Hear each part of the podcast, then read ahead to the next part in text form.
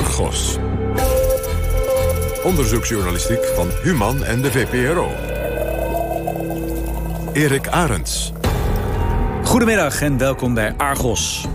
De hele wereld weet het al jaren. Bij de Zwitsers zijn je geheimen in goede handen.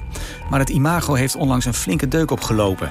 Sinds dinsdag elf november, om precies te zijn, weten we dat Zwitserland een actieve rol speelde in de CryptoLeaks. Het internationale spionageschandaal dat eerder dit jaar, mede dankzij graafwerk van Argos, aan het licht kwam.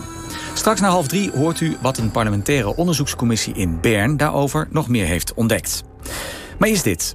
Het is letterlijk een explosieve situatie. De opslag van oude munitie in Nederland. Al jaren schort het aan veiligheid in de bunkers van Defensie, waar al die kogels, bommen en granaten worden bewaard. Vorig jaar beloofde de plaatsvervangend commandant der strijdkrachten beterschap. Is hij die belofte nagekomen?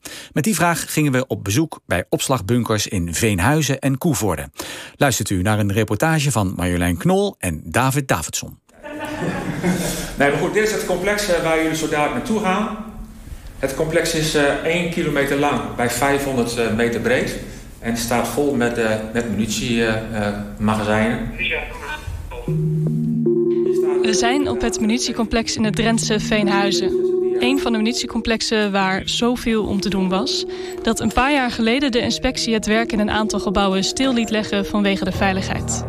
De bliksembeveiliging bleek sterk verouderd en voldeed niet meer aan de regels.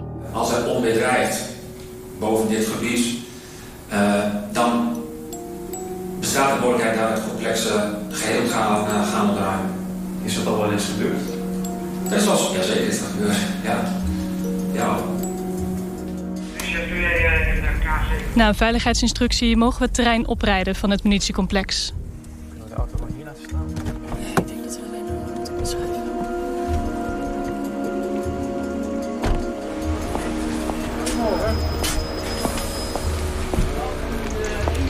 We melden ons aan, krijgen een veiligheidshesje en staan dan midden tussen... Ziet ze, hoeveel bunkers zijn er precies?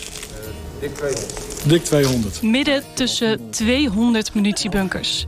Hier in Veenhuizen staat dan ook het grootste munitiecomplex van West-Europa. Commandant Ton Huisman, de baas van het defensie-munitiebedrijf, waar het munitiecomplex onder valt, staat ons te woord. Als je hier rondkijkt, dan zie je al die mooie sprieten staan. En dan zie je dat alle, dus de hele natuur is eigenlijk uh, vernietigd, zou ik bijna zeggen. Maar, maar het is wel zo, het was hier natuurlijk vrij boomrijk, maar dat is allemaal aangepast. Het is vorig jaar uh, maart opgeleverd. zeven maart. zeven maart is het opgeleverd. En uh, dus de hele bliksembeveiliging is aangepast. Ja, best een klus. Enorme klus.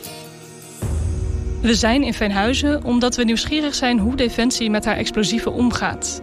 Vorig jaar bleek namelijk dat er veel fout ging met het vervoer van gevaarlijke stoffen en de opslag van munitie. En we weten dat we op een aantal gebieden gewoon nog tekort hebben geschoten. Mm-hmm. Daar hebben we in tweeduizend zeventien de harde les van geleerd. tweeduizend achttien een plan van aanpak voor gemaakt. Maar ondertussen moet je natuurlijk ook nu maatregelen nemen. Onno Eichelsheim, plaatsvervangend commandant der strijdkrachten, was vorig jaar te gast in de Argos-studio. Hij gaf uitleg over de rapporten die we hadden opgevraagd, waarin deze fouten rond de veiligheid naar voren komen. Maar het kost tijd. En dat baal ik ook van. Ik wil dat ook sneller. Wat we wel kunnen afspreken is dat we volgend jaar hier weer met elkaar zitten. En dan praten we gewoon over de percentage die we dan hebben. En ja, want dan bent u misschien nog wel meer verantwoordelijk dan nu, hè? Want u zit er nu sinds juli, geloof ik, hè, als plaatsvervangend commandant. Ik zit er sinds juli, ja. Volgend jaar dan kunnen we de duimschroeven nog strakker aandraaien dan misschien bij u. De duimschroeven mag je altijd. Het gaat om de veiligheid van ons personeel en de veiligheid van de samenleving. Dus het gaat wel ergens over. En daar wil ik hier echt wel uh, over vertellen hoe we, erin, hoe we ervoor staan en wat we er allemaal aan hebben gedaan. Via de Wet Openbaarheid van Bestuur, de W O B, vragen we opnieuw het laatste jaarverslag op. Het is opgesteld door de commandant van het K M C G S, het Korps Militaire Controleurs Gevaarlijke Stoffen. En daaruit blijkt dat er vorig jaar nog steeds veel overtredingen waren. Bij iets minder dan de helft van de gecontroleerde transporten was wel iets mis. En op meer dan de helft van de munitieopslagen was wel wat aan te merken. In tweeduizend negentien is het K M C G S veel knelpunten en overtredingen tegengekomen die ook in de jaren hiervoor zijn gezien. Net als het jaar daarvoor. Ik zie dezelfde knelpunten terugkomen als in de toezichtsjaren. En het jaar daarvoor. Mijn controleurs en ik zien dezelfde knelpunten terugkomen. Het jaar daarvoor. Er is onvoldoende kennis aanwezig van regelgeving die van belang is bij vervoer. En het jaar daarvoor. Er is onvoldoende kennis. Een continu opleidings- en trainingsprogramma. In de rapporten worden jaar na jaar dezelfde aanbevelingen gegeven. De belangrijkste? Zorg dat het personeel dat werkzaam is in de keten van vervoer en opslag van gevaarlijke stoffen is opgeleid voor de taak waarmee zij zijn belast. Zorg dat commandanten, leidinggevenden en staffunctionarissen zich bewust worden van de verantwoordelijkheden die zij hebben met betrekking tot het vervoer en de opslag van gevaarlijke stoffen.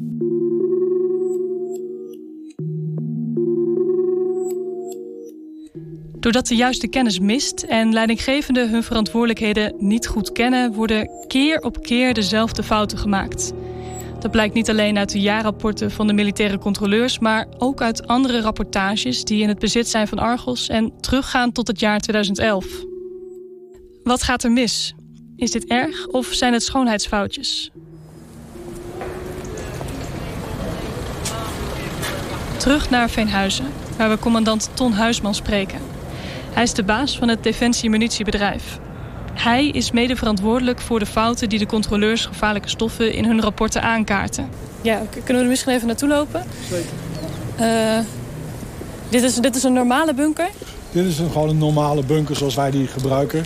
En afhankelijk wat van soort munitie er ligt, uh, ligt die of helemaal vol of ligt er maar uh, een enkele torpedo in. Ik zie dat hierop staat gevarenklasse één punt vier. Wat betekent dat dan? één punt vier S, hè? Die, die S is ook nog belangrijk. Ja. Dat wil zeggen dat het eigenlijk de laagste, of de minst gevaarlijke, kan ik beter zeggen, gevarenklasse die er uh, is als het gaat om uh, munitie.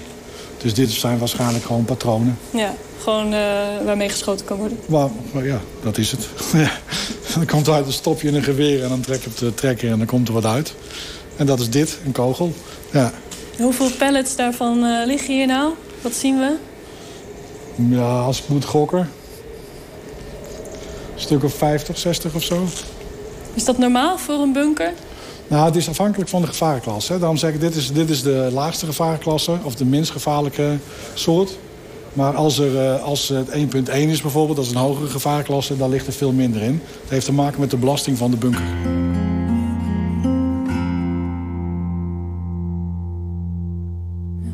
Wat is nou de meest gevonden fout door uh, K M C G S hier bijvoorbeeld in, in Veenhuizen? Weet je dat? Nou, de, in de zin van de meest gevonden... Ja, dan dat, gewoon wat, wat, wat, wat vaakst voorkomt bijvoorbeeld. Kijk, wat heel vaak voorkomt is dat uh, administratie niet goed is uh, bijgehouden. Kijk, het is, het is mensenwerk, hè? Dus uh, systeemkaarten die je daarop ziet liggen, dat zijn kaarten.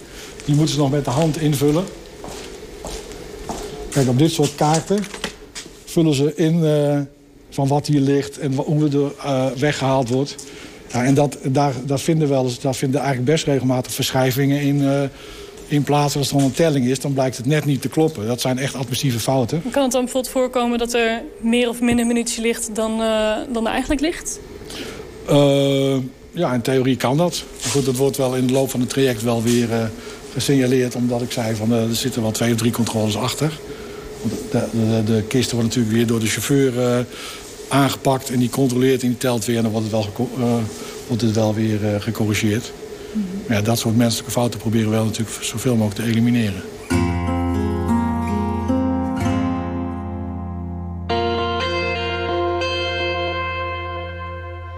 Door menselijke fouten kwam het twee jaar geleden nog voor dat hier in Veenhuizen meer munitie in een bunker lag opgeslagen dan eigenlijk mocht. Volgens mailwisselingen die Argos in handen heeft, ging het toen niet om patronen, lichte munitie, zoals waar we nu bij staan, maar om vliegtuigbommen. Dat kwam doordat een controle achterwege was gebleven. Met een nieuwe werkwijze hoopt Defensie dit soort fouten niet weer te maken. Dus ik verwacht dat we ergens, uh, nou laat ik niet te optimistisch zijn, uh, eind uh, volgend jaar uh, in ieder geval dat, dat, dat stuk handwerk eruit hebben.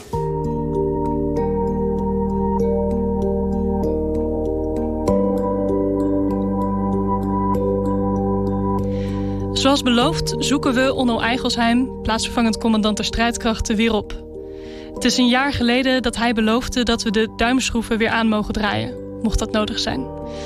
Wat dacht hij toen hij het nieuwe jaarverslag onder ogen kreeg? Ik was niet boos of zo. Ja, eigenlijk wel. Ik was eigenlijk boos, boos ook wel op mezelf. Ook licht geïrriteerd. Ik denk, we hebben best veel maatregelen geïmplementeerd.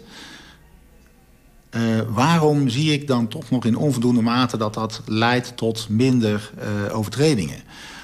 Maar je moet dan dus ook weer eerlijk zijn naar jezelf. Dus uiteindelijk moet je dan ook aan zelfreflectie doen. Dus heb ik ook naar mezelf gekeken, voer ik dan ook voldoende regie continu op dat onderwerp? Nou, heb ik bij mezelf gezegd, misschien ook. Moet ik daar nog meer energie in steken? Eichelsheim vertelt dat hij maatregelen gaat nemen.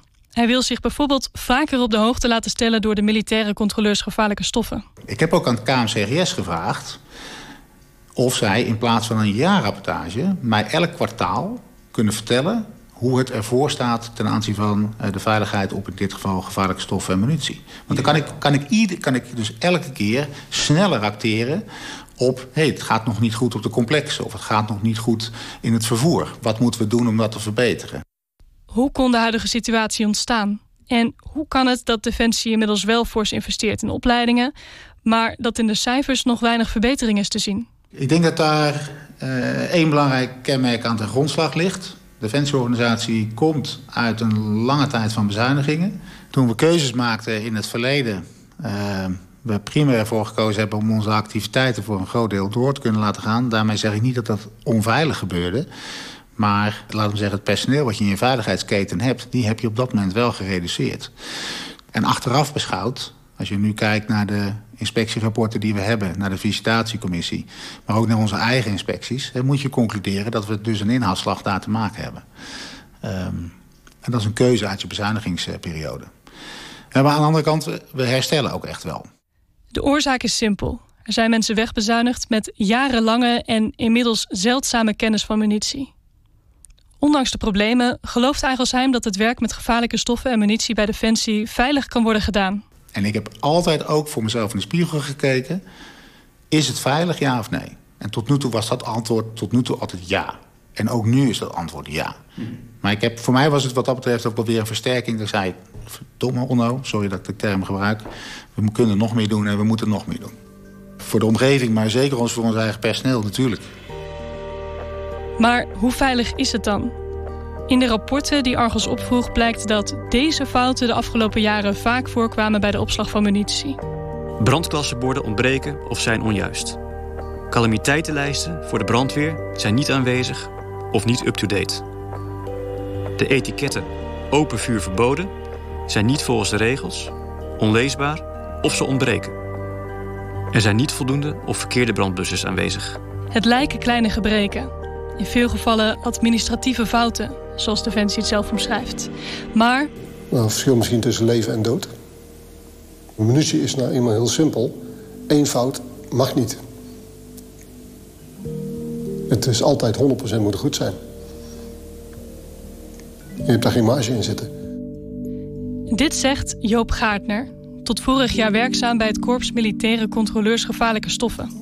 Dat houdt in dat ik alles weet vanaf het beginstadium van munitie, tot en met de opslag van munitie, tot en met vervoer, het vernietigen van munitie.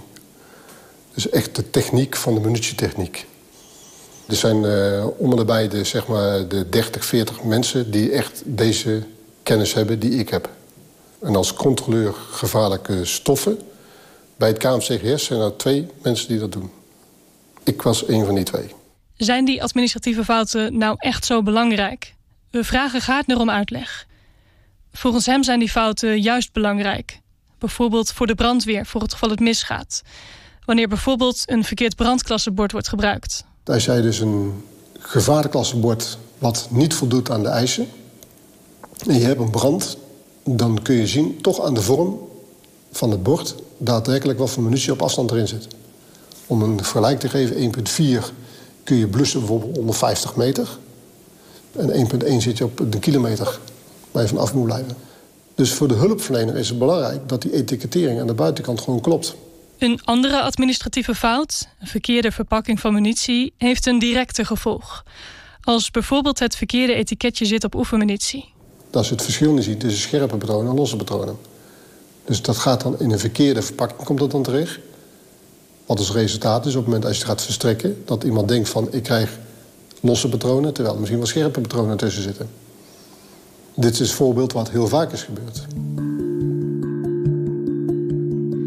Het is niet alleen een theoretisch risico. Jaarlijks belanden er militairen in het ziekenhuis door een ongeval met munitie of het werken met gevaarlijke stoffen. Met als meest bekende voorbeeld het zware ongeval in tweeduizend zestien in Mali. Toen kwamen twee Nederlandse militairen om het leven door een mortiergranaat die niet goed werkte. Het ging al mis bij de aanschaf en later met de opslag van deze granaten. Ik stel vast dat op verschillende momenten menselijk handelen en niet handelen tezamen de context hebben gevormd voor de tragische gebeurtenissen waarbij twee van onze militairen zijn omgekomen en een derde militair zwaar gewond is geraakt. En voorzitter, dat is onverteerbaar. En hiervoor ben ik politiek verantwoordelijk. En die verantwoordelijkheid neem ik. Ik neem hem ten volle. Door de fouten stapten de minister van Defensie Janine Hennis en de hoogste militair Tom Middendorp op. Toen al was door een vernietigend rapport van de Onderzoeksraad voor Veiligheid duidelijk dat de zorg voor de veiligheid van het personeel bij Defensie ernstig tekortschoot. Toen al werd besloten dat hier verandering in moest komen. Na zo'n ongeluk komt er altijd een onderzoek. Van hoe kan dat nou? Nou, en, en tien jaar lang, of nog langer, hebben die onderzoeken steeds dezelfde conclusie. Dat zegt Ben Ale, emeritus hoogleraar veiligheid en rampenbestrijding aan de T U Delft. Dus we komen de etikettering niet na. We komen de, uh, vervoers, de verpakkingsrichtlijnen niet naar. We hebben eigenlijk geen mensen die er verstand van hebben. Dat hele lijstje van twintig uh, uh, punten of zo die hier dan staan. En die komen ook elk rapport weer terug. Dus het is ook wel een beetje een moedeloze of een moedeloosmakende activiteit om weer zo'n rapport te maken. Omdat je dat eigenlijk het vorige rapport gewoon kunt nemen. En dat uh, zeggen van ja, nou, uh, zijn, uh, het is net zo ver als uh, de vorige keer. Ook Ben Ale vragen we om naar het nieuwste rapport te kijken van de controleurs. Hoe kan het dat dezelfde fouten toch elk jaar weer terugkomen? Het valt de hoogleraar vooral op dat er geen verbetering zit in het naleven van de veiligheidsregels. In het geval van de opslag van munitie is het zelfs bij minder dan de helft van de controles op orde. Uh, omdat het naleven van voorschriften, vooral als het uh, dit soort dingen zijn, als uh, dat de etiketjes goed zijn en dat wordt bijgehouden wat er in de verpakking zit. Dat je personeel hebt wat uh, goed opgeleid is voor zijn taak. Als je dat niet doet en het gaat goed, dan versterkt dat het effect dat je denkt van nou, het zal wel meevallen, dus het hoeft niet zo nodig. En het vervelende is, dat keert zich dan na verloop van tijd tegen je. Dan opeens zit er iets in een, in een truck waarvan je niet dacht dat het erin zat. Er gaat iets lekken waarvan je niet dacht dat het kon lekken. Of het ontploft. Op het moment dat je dacht dat het niet kon ontploffen. En als dus de leiding van de organisatie er dan niet een tijdje bovenop zit, wordt het niet beter. Nou ja, als je die, naar de, het, die grafiekjes van het uh, naleefgedrag uh, kijkt, dan is het inderdaad wachten op het volgende ongeluk. En dan komt er weer een rapport. Ja, en die gaat precies hetzelfde zeggen. We zijn weer in Veenhuizen, waar we de commandant vragen naar de vernieuwing van de bliksemafleiders. De vernieuwing op dit complex is klaar, al was daar wel een dwangsom voor nodig. Op de andere plekken wordt nog onderzoek gedaan. Het gaat dan bijvoorbeeld om Ruinen, Staphorst en Coevorden. In die vijftig jaar dat wij hier een uh, munitiecomplex hebben, hebben wij gemiddeld volgens mij vijftig keer een inslag uh, gehad. Er is nog nooit een kogel geëxplodeerd. Hè? Dus dat bewijst ook vanuit de praktijk natuurlijk dat het veilig is. Hè? Want anders zou er wat gebeurd zijn. Dit zegt commandant Ton Huisman. Hij is iets minder bang dan Ben Ale voor dit soort gevaren. Voldeed het hiervoor dat wij, zonder dat ik het wil bagatelliseren, hè, voldeed de bliksembeveiliging uh, aan de eis. Hè, liepen wij gevaar hier voordat wij dat hebben gemo- gemoderniseerd? Nee, absoluut niet. Kwam het omdat er een dwangsom werd opgelegd om het wel... Dus zegt u, dat was eigenlijk niet nodig? Nou, toen voldeed het aan de wetgeving. Alleen die wetgeving die, die ontwikkelt zich. Er zijn meer inzichten. Hè, dus risico's worden dan op een andere manier beoordeeld. Ja, en dan vragen ze andere technische eisen. Ja, als je dan de vraag stelt, liep je daarvoor gevaar? Ja, dat, dat antwoord hoef ik helemaal niet te geven. Want vijftig jaar is er niks gebeurd met de bliksem. Dus waarschijnlijk niet. Ben ik te horen? Ja. Mooi, helemaal goed.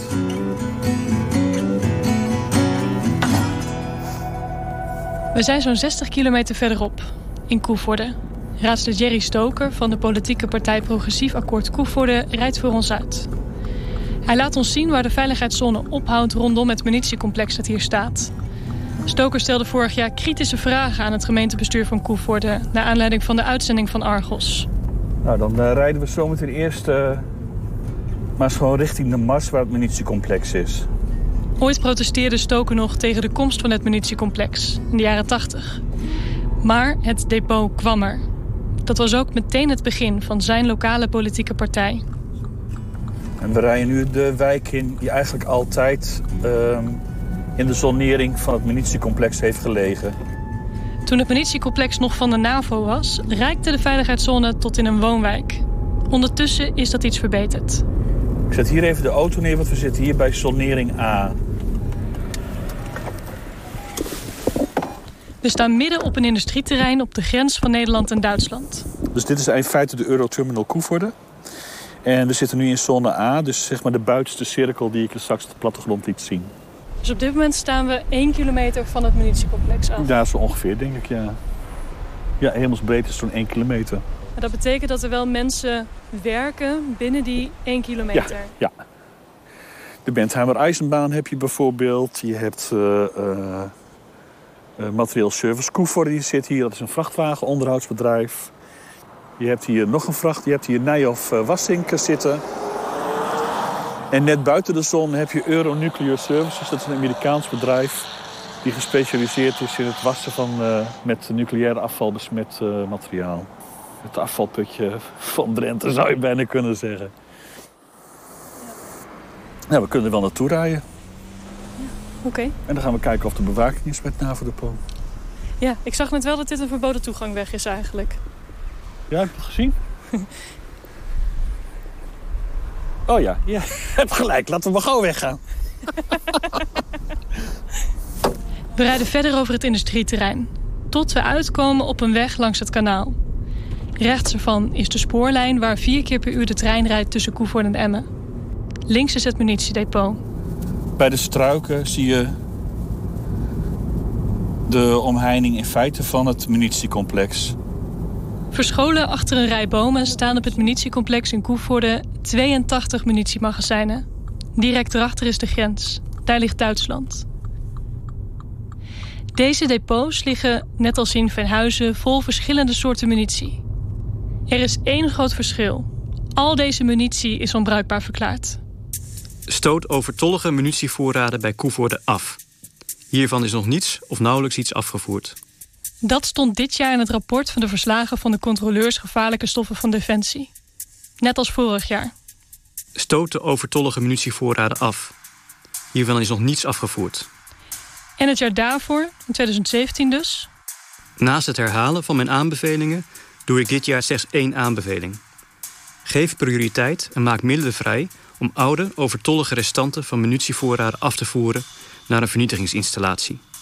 Hierdoor komt opslagcapaciteit vrij en wordt voorkomen dat er onveilige situaties ontstaan. In de rapporten die we hebben gelezen gaat het vaker over de veiligheid in Coevorden. In twintig achttien klinkt het... Op het munitiecomplex Coevorden ligt niet juist verpakte springstof van een groot aantal jaren geleden, uit artilleriegranaten. Vanwege de langdurige opslag neemt de instabiliteit hiervan toe en vormt deze een risico voor zowel de opslag als de behandeling ervan. Er is geen duidelijkheid of deze munitie nog behandeld of vervoerd mag worden, terwijl deze munitie wel vernietigd dient te worden.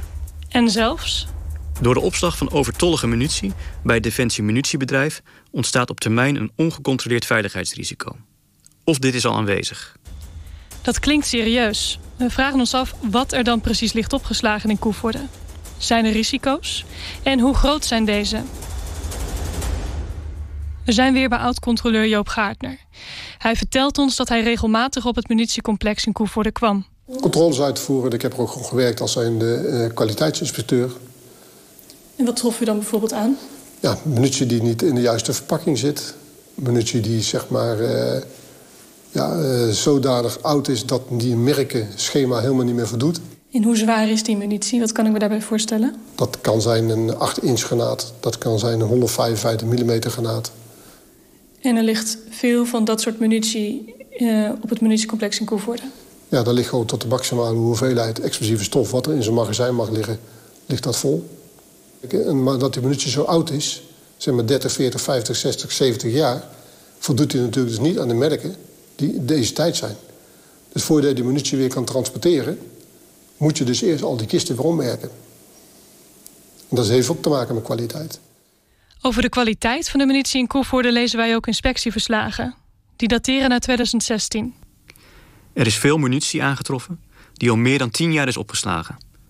Van deze opslag is niet duidelijk hoe het kwaliteitsplan is vastgesteld. Wat betekent dat eigenlijk, zo'n kwaliteitsplan, vragen we aan Gaarder. Is het gevaarlijk dat die oude munitie daar ligt? Het is niet erg als de munitie opgeslagen is, als je maar weet van wat voor kwaliteit die munitie, de springstof, en hoe die daadwerkelijk nog in toestand is. Want die verplichting heeft Defensie dus. Kan de munitie vervoerd worden? Is de springstof stabiel? Is de springstof onstabiel? En daar moet je dus continu moet je dus daar zeg maar een inspecties op loslaten. Dat kan zijn door middel van visuele inspecties.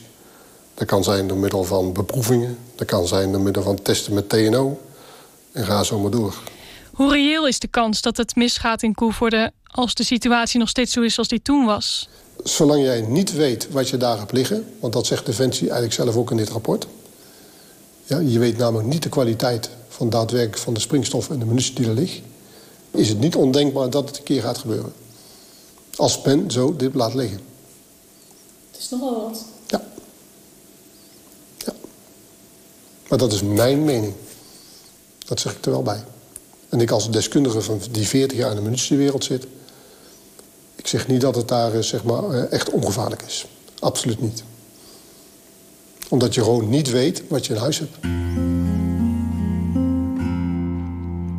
Volgens de oud-controleur worden de kwaliteitsonderzoeken al jaren onvoldoende uitgevoerd. We vragen aan commandant Huisman of het klopt dat er nog heel oude munitie ligt opgeslagen in Coevorden, en of hij zeker weet of deze munitie nog stabiel is. Nou, de, de, de, liggen, de liggen spullen, die, uh, ik denk dat er munitie ligt wat er al uh, tien jaar ligt. Ja. Tien jaar ligt. Ja. Maar dat, is ook gewoon, dat was ook toen gewoon het beleid. Hè? Van, uh, we slaan het op, want vernietigen is bijna net zo duur als kopen. Mm-hmm. uh, en destijds was dat gewoon beleid. Hè? We bewaren het en we kijken wel, we hebben hier een munitiecomplectie nodig. En we kijken op welk moment het wel gaan vernietigen. Maar goed, daar, kijken, daar denken we nu anders over. En uh, nu uh, gaan we vernietigen. Het is ons nog niet helemaal duidelijk. Hoe oud is die munitie nou precies? Ik weet niet precies wat daar ligt aan. Uh, aan... Ja, er ligt alles. Er ligt alles. Je kunt echt alles bedenken. Dus alles wat jij mij vraagt wat er ligt, waar jij denkt van dat het zo is, dat is waarschijnlijk ook zo. Dus er ligt nog, liggen nog oude granaten van de Marshallhulp? Dat zou, dat zou zomaar kunnen. Dat weet ik niet. Ik durf dat. Dat is wel erg oud. Dat is ja. Oud. Ja. Zo oud zijn we ook. Het zou. Ja, maar ik ga nu bellen. Dank u wel. Ja, we gaan het even naar. Uh... Oh, het is wel erg oud. Ja, dat vonden wij ook. Ja. Er wordt gebeld ja. En zo'n vijf minuten later hebben we het antwoord. Ja. Dus eind jaren zestig, begin jaren zeventig. En er ligt spul van de E O D D wat zij gevonden hebben. Dus uh, in Nederland, hè, dat, daar ligt misschien wel die granaat van jou tussen. Die zij dan. Uh, uh, maar dat is inderdaad niet reguliere opslag. Ja, archiefmateriaal wat zij gebruiken voor opleidingsdoeleinden. Ik hoop dat het een granaat van u is en niet van mij. Dat hoop ik ook, ja. Het zijn dus granaten van tientallen jaren oud. Huisman vertelt ons verder dat de complete munitieberg in Coevorden een omvang heeft van liefst vijfduizend ton. Dat is de inhoud van zo'n twintig munitiebunkers. De afvoer wordt een megaklus. Daar is Defensie nog vijf tot zeven jaar mee bezig. Waarom heeft het zo lang geduurd? Die vraag stellen we aan oud-controleur Joop Gaarder. Omdat vernietigen in Nederland is al een groot probleem. We hebben geen enkel vernietigingsterrein in Nederland waar het kan. Of waar het mag. Dan houdt de zin dat je dus naar het buitenland toe moet. Als je naar het buitenland toe gaat, houdt de zin dat je contracten moet gaan maken met buitenlandse fabrieken of degenen die het wel kunnen of mogen. Dus dat is lastig? Het is niet zomaar van ik ga morgen een traject doen. Dan praat je echt niet over een paar honderd euro. Tegenwoordig wordt bij de aankoop van nieuwe munitie direct geregeld waar en hoe het later vernietigd kan worden. Maar al die oude munitie van zeg maar voor de jaren negentig... Ja, daar is geen plan van. Omdat men toen op dat moment ook helemaal niet wist van, moest ik daar wel een plan van maken. Dit vertelde commandant Ton Huisman eerder ook. Het was beleid om munitie niet te vernietigen. Zo is in de jaren vijftig en zestig nog dertig miljoen kilo afgedankte munitie in de Oosterschelde gedumpt. Dit jaar is na twintig jaar weer onderzoek gedaan naar de kwaliteit van de oude granaten die op de bodem liggen. Maar in hoeverre gebeurt dat ook bij de oude munitie in Coevorden? Wie daar het beste antwoord op kan geven is Gert Gijsbers, hoofdveiligheidsmanagement van het Defensie Munitiebedrijf. Hij zegt het volgende. We weten welke munitiesoorten uh, uh, uh, waar je op moet letten. Hè? Bijvoorbeeld met uitzweten van munitie of dat soort zaken, van springstoffen. En die, dat is bekend en dat wordt gewoon in de gaten gehouden. Hoe wordt dat dan in de gaten gehouden? Uh, Daar gaan munitietechnici naartoe die dat kunnen beoordelen. En dat is dat, dat, dat kwalificeren van de munitie wat daar ligt. Dat is een vorm van kwaliteitsbewaking, ja. Hoe dat precies zit, gaan we verder uitzoeken. Er ligt een volgend W O P-verzoek klaar, zodat we een nog beter overzicht krijgen van wat er in Coevorden gebeurt. Of juist niet gebeurt. Een laatste vraag aan commandant Ton Huisman. Zien we volgend jaar opnieuw dezelfde fouten? Nou, ik zeg natuurlijk nee, maar dat is ook echt zo. Wij doen, als je kijkt van wat ik verteld heb, hè, wij proberen die menselijke fout eruit te halen. We proberen mensen op te leiden. Als je hier om je heen kijkt, zie je dat we ook technisch heel veel hebben aangepast. Uh, wij willen het ook gewoon goed doen. Hè, en daar doen we ook ons stinkend de best voor. En uh, dus uh, nee, die fouten zie je niet meer. Uh, alleen, zullen wij fouten blijven maken? Ja, die kunnen we namelijk niet uitsluiten, hè. Nou, dat is een duidelijke uitnodiging om volgend jaar nog maar eens polshoogte te gaan nemen in Coevorden. We hoorden een reportage van Marjolein Knol en David Davidson met medewerking van Marit Koopmanschap. De techniek was in handen van Alfred Koster, eindredactie Harry Lensink. En van Coevorden